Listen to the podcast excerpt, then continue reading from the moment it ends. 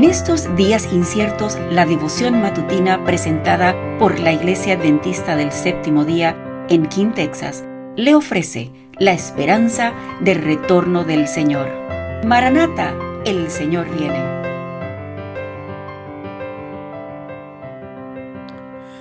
Buenos días familia, feliz año 2024.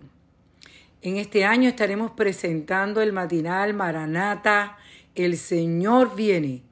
La que le habla es Elsa Cañizares y tengo el privilegio de leer para usted el devocional titulado El Rey ya viene. El versículo que tenemos para el día de hoy se encuentra en Gálatas 4, 4 y 5. Pero cuando vino el cumplimiento del tiempo, Dios envió a su Hijo para que redimiese a los que estaban bajo la ley, a fin de que recibiésemos la adopción de hijos. La venida del Salvador había sido predicha en el Edén cuando Adán y Eva oyeron por primera vez la promesa, esperaban que se cumpliese pronto. Dieron gozosamente la bienvenida a su primogénito, esperando que fuese libertador. Pero el cumplimiento de la promesa tardó. Los que la recibieron primero murieron sin verlo. Desde los días de Enoch la promesa fue repetida por medio de los patriarcas y los profetas, manteniendo viva la esperanza de su aparición. Y sin embargo, no había venido. La profecía de Daniel revelaba el tiempo de su advenimiento, pero no todos interpretaban correctamente el mensaje.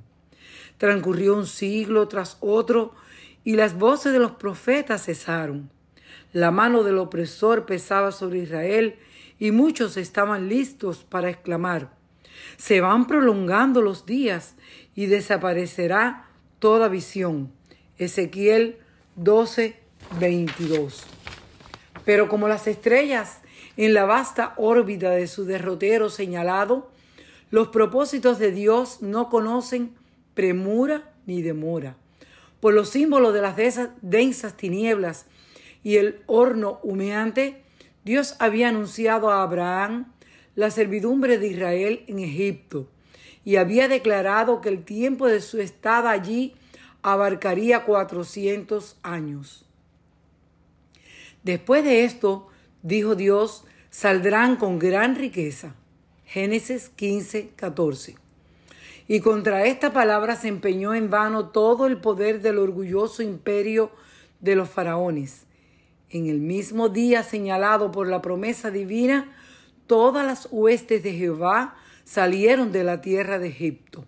Éxodo 12, 41.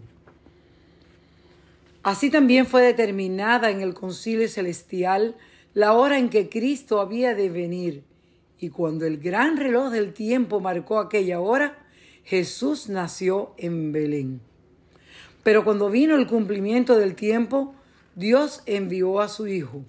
La providencia había dirigido los movimientos de las naciones, así como el flujo y reflujo de impulsos e influencias de origen humano, a tal punto que el mundo estaba maduro para la llegada del libertador.